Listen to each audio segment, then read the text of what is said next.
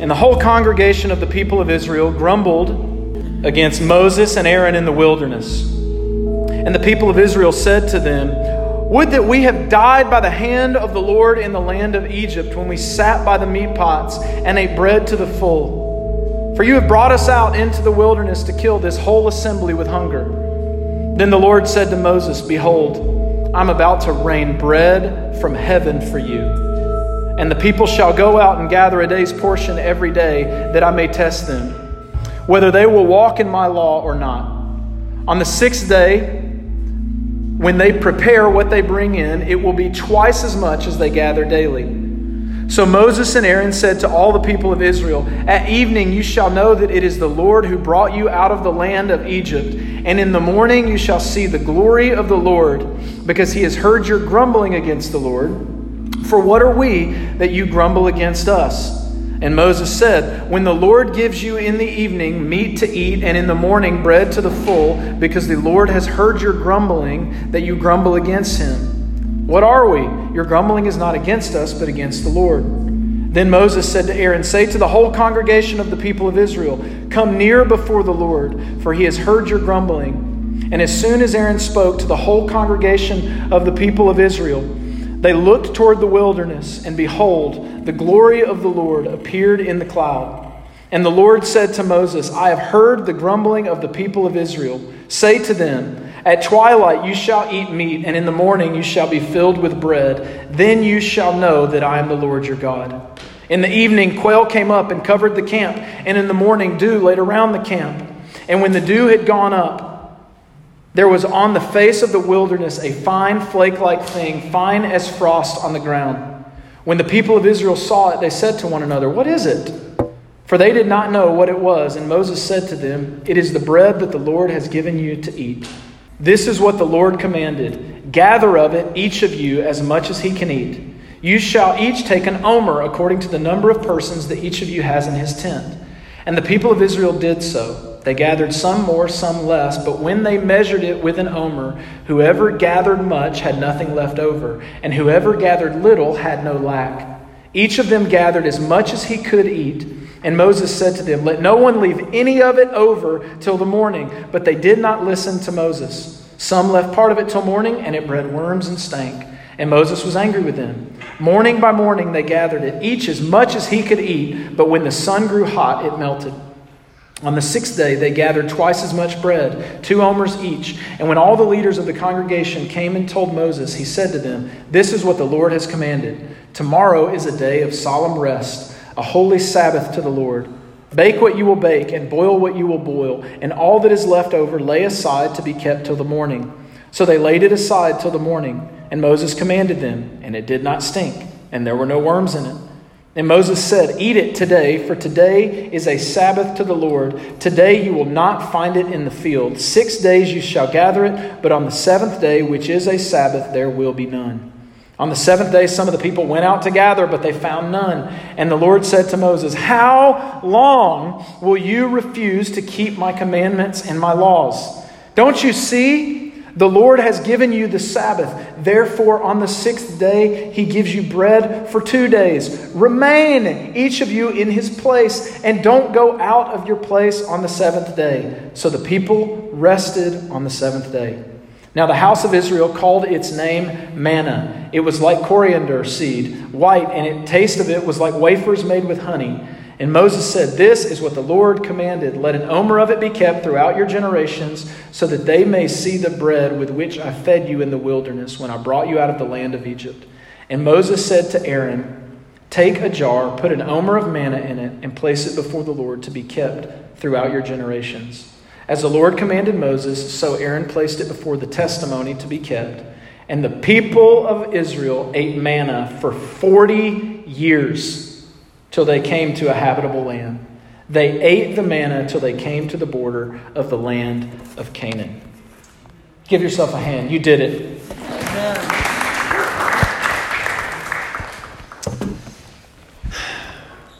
Earlier this year, a group of people from our church took a trip to Israel, to the Holy Land. And we spent most of our time around the Sea of Galilee and in Jerusalem. But we spent one day in the wilderness. in the Sinai desert. And this is what it looked like. Driving through that for hours and hours on a bus. And, you know, I grew up in the foothills of the Appalachian Mountains. And so, growing up, when I would read about Israel in the wilderness, I imagined something very different from that. I imagined something far more habitable streams and shade and trees. And then driving through the wilderness, I just, was, I just remember thinking, wow. And as we're driving through miles and miles and miles of desert, and as we were out taking tours of various sites, and in the middle of the heat, just the sun scorching down on us, I could not help but think of Moses and the Israelites wandering in the wilderness, following God to the promised land. I'm like, 40 years of this? Now, think for a moment what would an Israelite have described? How would an Israelite have described their time in the wilderness? They might have said, I am starving out here. I'm so thirsty. I'm so hungry. Maybe they would have said, I feel like I'm just wandering around, not really sure what God is doing. Why am I out here? Or maybe they would say, you know, we're grateful. I'm grateful that God rescued me from slavery and He was faithful in the past, but I'm not really sure where He's leading me now. Like, what am I doing out here? And, or they may have said, you know what, I've seen God's faithfulness in saving me, but He also made promises. He said He would deliver me out of Egypt and take me to a land flowing with milk and honey. When will those promises come true? I'm out here in the wilderness, they might have said. All these unfulfilled expectations. See, the wilderness was an in between place for the Israelites. They're not in slavery anymore, that's good, but they're not in the promised land yet either. They're not home. And it's in the wilderness where their faith was tested. And it's in the wilderness where they asked over and over and over again the question can God be trusted? And so I ask you this morning do you know, do you know what it's like to be in a wilderness? Have you ever thought or said to yourself, I just feel dry right now? That's desert language, that's wilderness language. Have you ever thought or said, I, am hungry for something more? That's wilderness language. Have you ever felt like you're wandering aimlessly, not sure exactly where God is leading you? That's a wilderness. Have you ever had unfulfilled expectations in your life? Or have you ever said to God, God, I'm grateful for what you've done for me, but where are the promises? You know, you say you're going to wipe every tear from my eye, but I still seem to cry a lot of tears. When, when does the promise come true? See, in the wilderness, have you ever wondered in the wilderness, can God be trusted? See, the Exodus story, though, teaches us a few things about the wilderness, and it answers that question for us. See, to get from Egypt to the promised land, to get from bondage to well being, to get from immaturity to maturity, from anxiety and fear and worry to shalom, peace, the Israelites had to go through the wilderness. They had to. There was no other way. And God conspired with the wilderness, I heard one author say. He, he conspired with the wilderness to teach his people how to live in his promises. And likewise, it is in the wilderness where God shapes us, it's in the wilderness where God tests us, it's where in the wilderness where God forms us and prepares us for what, who he's calling us to be and what he's calling us to. And in our text today, we'll see that not only is God gracious in the wilderness, but God is doing something in the wilderness in us. See, the wilderness, this is what you've got to know. Whatever wilderness looks like for you today, you need to know that the wilderness is not a place of death. God did not draw the people of Israel out into the wilderness to kill them or to dry them out. His intention was to save them and keep saving them. His intention was to get them out of Egypt, which, he's already done, but in 40 years of the wilderness, he's going to take Egypt out of them so that they can enter into the promised land with full trust and full dependence on him. What is God doing in your wilderness? And what can you expect of him while you're there? And can he be trusted? First thing I want you to see this morning is in the wilderness, God feeds us. We feel like we're starving in the wilderness. I'm so hungry. I'm hungry for something more. God always feeds you in the wilderness. It may not be what you ask for, it may not be the menu you choose, but God will sustain you in the wilderness. So, just to set the context a little bit, it's been literally one month at this point in the story since the Exodus from Egypt, where God miraculously rescued them from slavery.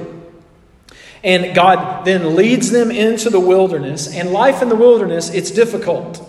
I mean, look at it. It's hard to find something to eat in the wilderness. Now, they had food, they weren't starving. They had food. We know that they had livestock with them. That means that they had milk they had cheese, and if they needed, they had meat. They had food. But they, they grew tired of what they had. They didn't like the menu, and they began grumbling. Now, what is grumbling? It's one of those, what's it called when a word, like the word itself, sounds like what it is? Onomatopoeia, right? Grumbling. Grumbling, it, that, it sounds like, it is what it sounds like grumble, grumble. It is a low grade murmur of negativity. Anybody know what that sounds like? Grumbling, you know what grumbling is? It's cynicism. And I used to pride myself on being cynical. It's like, ah, that's a New Yorker. Like, we're just cynical toward everything. It's what we do. But my counselor told me, he said, Will, cynicism is a sign of hopelessness. Where, what are you hopeless about? Where have you lost hope? Why are you so cynical? And where are the Israelites losing hope? Why are they grumbling? And where maybe have you started to lose hope? What's causing you to grumble? Toward what and to whom are you cynical? Maybe that'll diagnose something in your heart of where you you've lost hope. But there is always hope in the wilderness. Listen to what it says in their grumbling, in their cynicism. They get dramatic, okay? Sometimes in our cynicism, our grumbling, our complaining, we, oh, we go overboard, don't we? And that's exactly what they did. You know what they said? They're like, oh, I wish God would have just killed us in Egypt, where we sat by huge pots of meat and we ate bread to the full. God, why have you brought us into this wilderness to kill this whole assembly with hunger? You notice what they do here? They start grumbling they start gossiping, and then they start exaggerating. And they start remembering Egypt with all these fond memories. Like a month ago, they were slaves. Like they were slaves a month ago. And now they're sitting around going, mm, you guys remember how good Egypt was? God, man, those like pots of meat, just every buffets. There was just so much food as much bread as we wanted. Man, those are the good old days. Now, do you think that's true? No. They weren't sitting around eating their fill. They weren't sitting around pots of meat. They were probably just given small rations of food, just enough so that they would have strength to go out and do the slave labor that Pharaoh had for them the next day. Yeah, he gave them meat because they needed protein to build his storehouses. But they're remembering back, they're like, oh man, that steak was so good. And you're like, guys, it was like a Larabar. Like that's what you were fed. What are you talking about? But in the wilderness, their mind plays tricks on them. Ah, you remember those days in Egypt? Good times.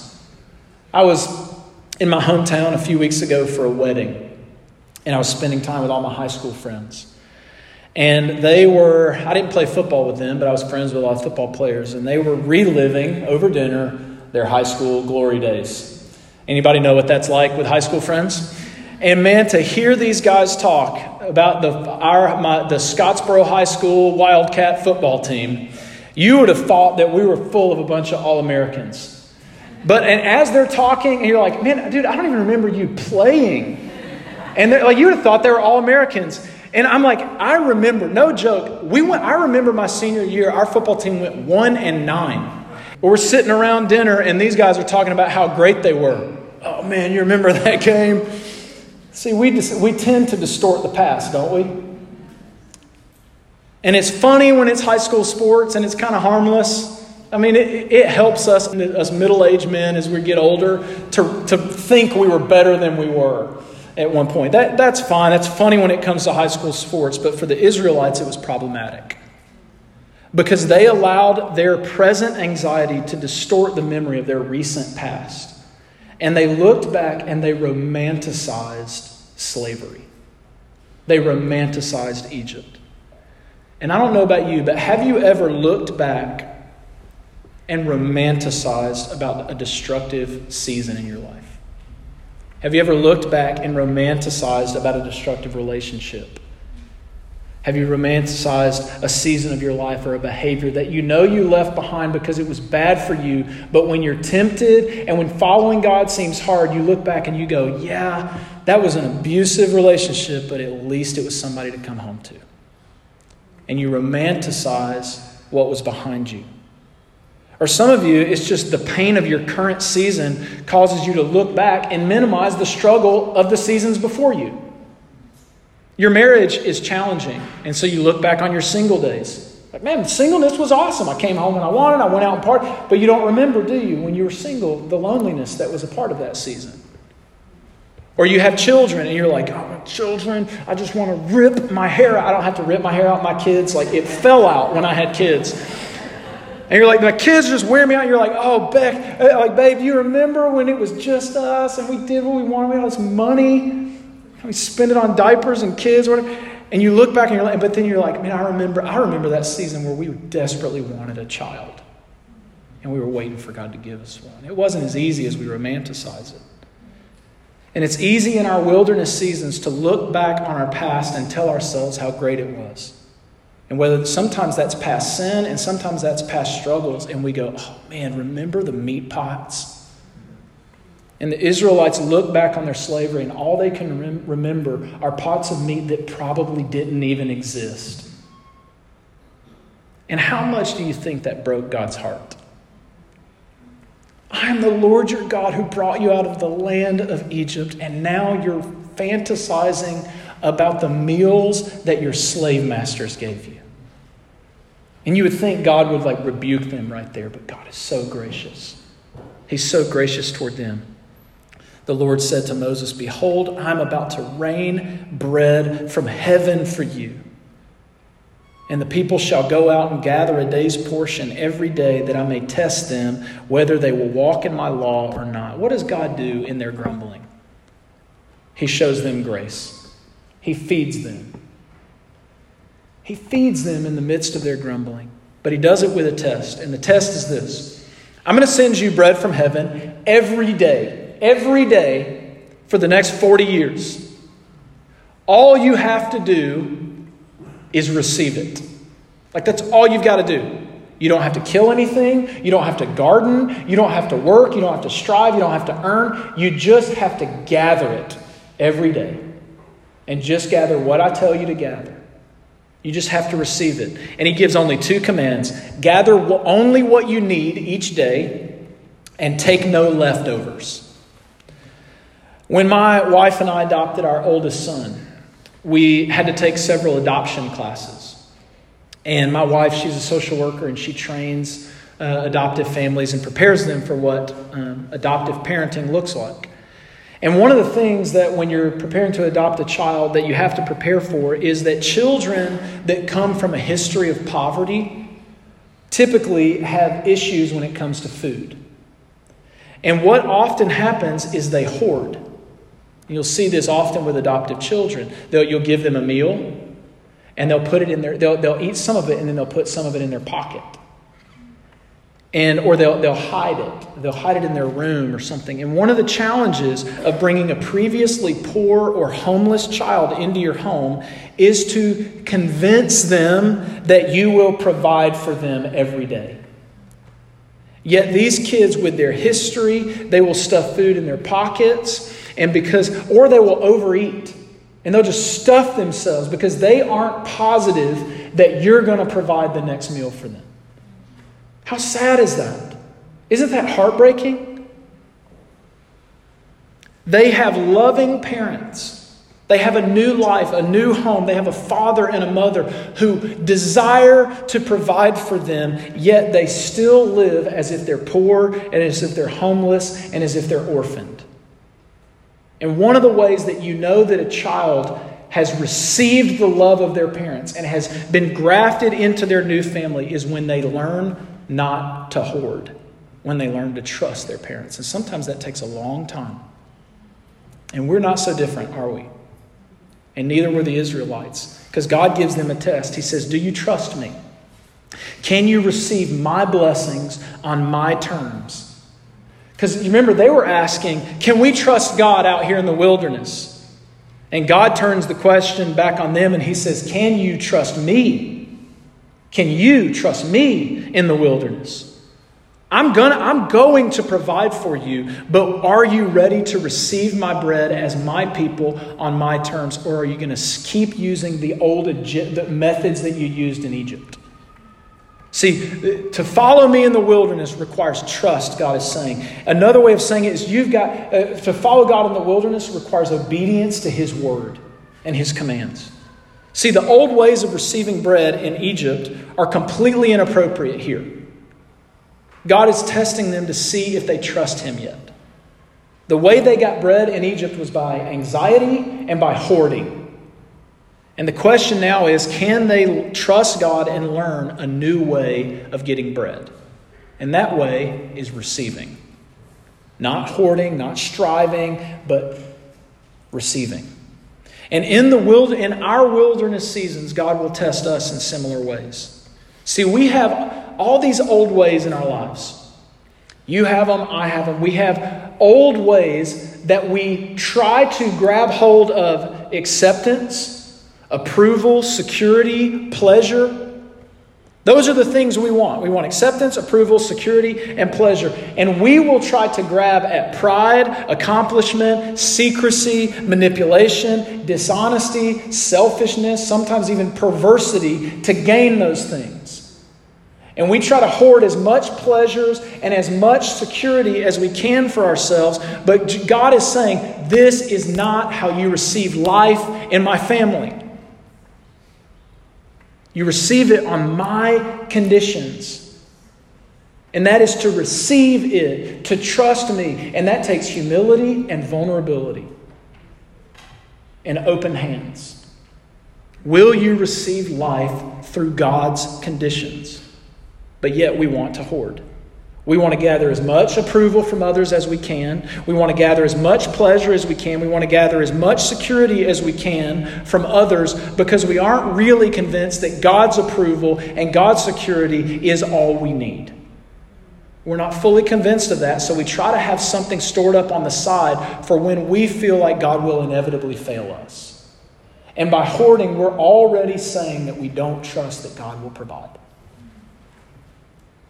We haven't learned. When we do this, it shows that we haven't learned to trust God fully yet. We're like a little kid sitting in a high chair, putting a muffin behind their back because they don't trust that their parents are going to give them lunch four hours later.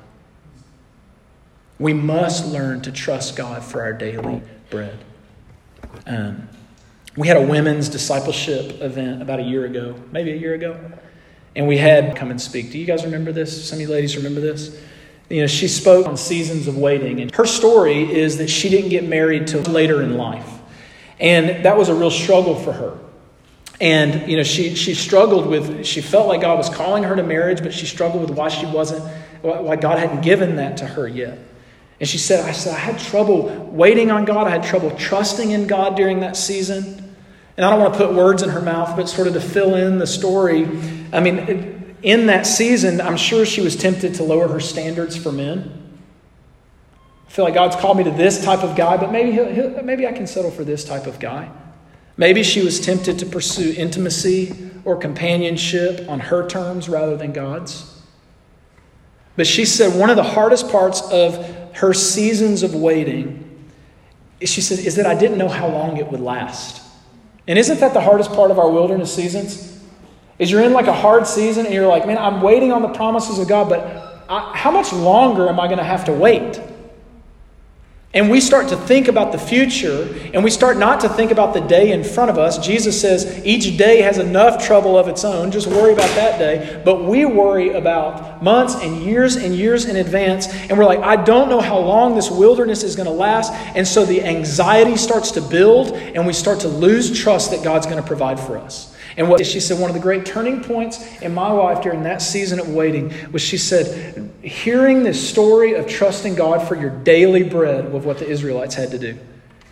And she said, You know what? She said, When I tried to imagine if, she's like, if God had called me to 10 or 15 more years of singleness, she said, it would have overwhelmed me and I would have lost faith in God.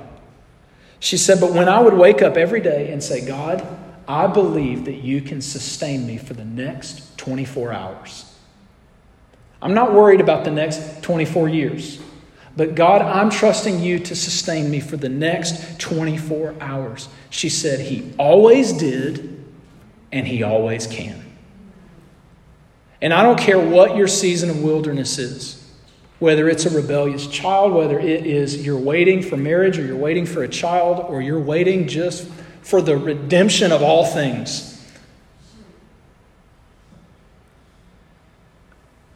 The daily bread will be there. He will sustain you day by day by day. And sometimes He doesn't tell us what the next 40 years is going to look like because He wants us to trust Him for the next 24 hours. In the wilderness, the people grumbled, yet God was gracious. In the wilderness, the people hoarded, yet God provided just what they needed. See, in the wilderness, God feeds us our daily bread. It's not always the menu we want, it's not always the portions we want, or even the timing that we want. But do you trust, do you believe that God will feed you? That He will provide for you? And are you able to receive God's blessings on His terms? And you're like, I, I, hear this sometimes, and then I read passages like James 1 where it's like, consider it pure joy when you go through every trial and God is testing you. And I'm like, I used to hear this sort of stuff and think, like, what kind of God gives a test to his people that he loves? What kind of God gives a test every day for 40 years for people, even though they fail it every single day? A gracious God. Because this, this test isn't about pass fail, it's a test where he's teaching them to rely on him. They fail it. I mean, like literally, the chapter before this, they, they griped about water. And then there's this chapter, and then the very next chapter, they gripe about bread again, or water again. And they're going to grumble and grumble and grumble many other times. God's going to test them over and over and over again. And every time they fail, God's going to hit reset and He's going to try it again on them the next day because God is gracious. And he, even if it takes 40 years, he is going to teach them what it means to be satisfied in him. Jesus says to us, Blessed are those who hunger and thirst after righteousness, for they shall be satisfied. Now, are you going to learn that the hard way or are you going to learn that the easy way? That's up to you, but God will continue teaching you. You just have to trust. And it's in the wilderness that we learn that God satisfies and He feeds us. Now, second thing, it's in the wilderness that God prepares us. One of the things I love about this story is Moses is like the model of excellent leadership in this chapter. Like he maintains his composure so well. Like, I mean, did you notice this? The people are grumbling against him. They grumbled against Moses, they grumbled against Aaron, and they're griping to Moses, and then Moses is having to go back and forth between God and the people, and Moses stays calm. He doesn't panic, and he mediates between the people so well. He doesn't get angry with the people, and then he doesn't accuse God like he used to. He stays calm and he leads with confidence and trust that God will provide. Now, how did Moses stay calm in all of this? He was hungry too. See, remember, if you're like, didn't Will, didn't you just preach a sermon on the wilderness like a month ago? Yes. Remember, Moses has already spent 40 years in the wilderness. And in the wilderness, he spent it as a shepherd. And in the wilderness, he has already endured the harsh heat of the desert. He learned to trust God for water and food. He's already seen God provide. And he can look back and see God's faithfulness at work in his wilderness season, and his 40 years in the wilderness prepared him to lead the people of God in their 40 years of the wilderness. Because he knew that God would provide because he'd already seen God do it. See, you know, when I was younger, I used to hate cliches. I still kind of do, especially spiritual cliches. You know the ones? God will make a way when there seems to be no way. Or you don't know God is all you need until God is all you have. Or all things work together for good for those who fear the Lord. And I used to hear people say that, and I'm like, ah, oh, it just made me want to puke. I'm like, oh, cliche and these platitudes, I don't want to hear this anymore. And that's so empty. But then I went through a few wilderness seasons of my own. Painful, dark, lonely, uncertain, scary wilderness seasons where I wasn't sure where life and joy was going to come from each day. And in those seasons, I learned that sometimes the cliches are true. Those who have made it through the wilderness know these things are true that God is faithful to provide, that He will make a way where there seems to be no way. And that you won't know that God is all you need until God is all you have. But you, can re- you can't really know these things unless you've been through it. And I'll tell you what, when I went through seasons of pain, when I came across people who had been through exactly what I had been through, and they said, Hey, Will, God's going to provide for you, it didn't feel empty to me then because I knew that they had walked through the wilderness that I was already in, and God had prepared them to lead me through my wilderness. And I've learned, and I'm constantly learning, that many, that many of these things the hard way, just like Moses. But as I look back on my life, it is clear to me that God has used my wilderness seasons to make me a far better and far more empathetic pastor. Who wants a pastor that's never been through a wilderness? God has used my seasons of pain to better qualify me to walk other people through their wilderness, just like He used other people's pain to qualify them to walk me through mine. And He has used your, He is using your wilderness seasons to prepare you to lead others through. It may be your own children that He's calling you to lead them through their wilderness one day. And you've got to walk through the fire today so that you will know that you won't be burned and that you can tell your children with confidence that they will make it. See, Moses spent 40 years in the wilderness learning to trust God. And those 40 years prepared him for the next 40, where God would call him to teach the people of Israel to trust him in their wilderness. You see, God sometimes may take you through a wilderness to prepare you to lead others through their own. See, nothing is wasted in God's economy. God uses the wilderness to prepare you for the life He's calling you to live. Finally, the last thing we see is that in the wilderness, God is with us. I know that we read a lot of Bible early on, but I don't know if you captured these verses as I read in 9 and 10. It says, Then Moses said to Aaron, Say to the whole congregation of the people of Israel, Come near, draw near before the Lord, for he has heard your grumbling. And as soon as Aaron spoke to the whole congregation of the people of Israel, they looked toward the wilderness, and behold, the glory of the Lord appeared in a cloud. See, that the glory of the Lord was always there. The wilderness was that way. And God was leading them through the wilderness to the promised land. And if they were to look toward the wilderness, they would have seen the glory of God, but they were afraid to look toward the wilderness because they weren't sure what it was going to look like. So they turned away and they looked toward Egypt. But Aaron says, Draw near, turn your eyes toward the wilderness. And when they looked, they didn't see emptiness, they didn't see destruction, but they saw the glory of the Lord with them. Likewise, when you and I are in our wilderness seasons, we're tempted to look back and we're tempted to grumble. But we must look up and we must look in the direction that God is leading us. And when we do, we will see a God who joins us in the wilderness. Hebrews 4 Since then we have a great high priest who has passed through the heavens. Jesus, the Son of God, let us hold fast to our confession, for we do not have a high priest who is unable to sympathize with our weaknesses, but who, one who in every respect has been tempted as we are, yet is without sin. The Israelites were hungry. Jesus had been hungry. The Israelites were thirsty. Jesus had been thirsty. The Israelites felt homeless. They had nowhere to lay their head. The scriptures say that Jesus had nowhere to lay his head. Whatever you've been through, Jesus has gone through it as well. We do not have a great high priest who is unable to sympathize with our weaknesses, but one who in every respect has been tempted as we are, yet is without sin.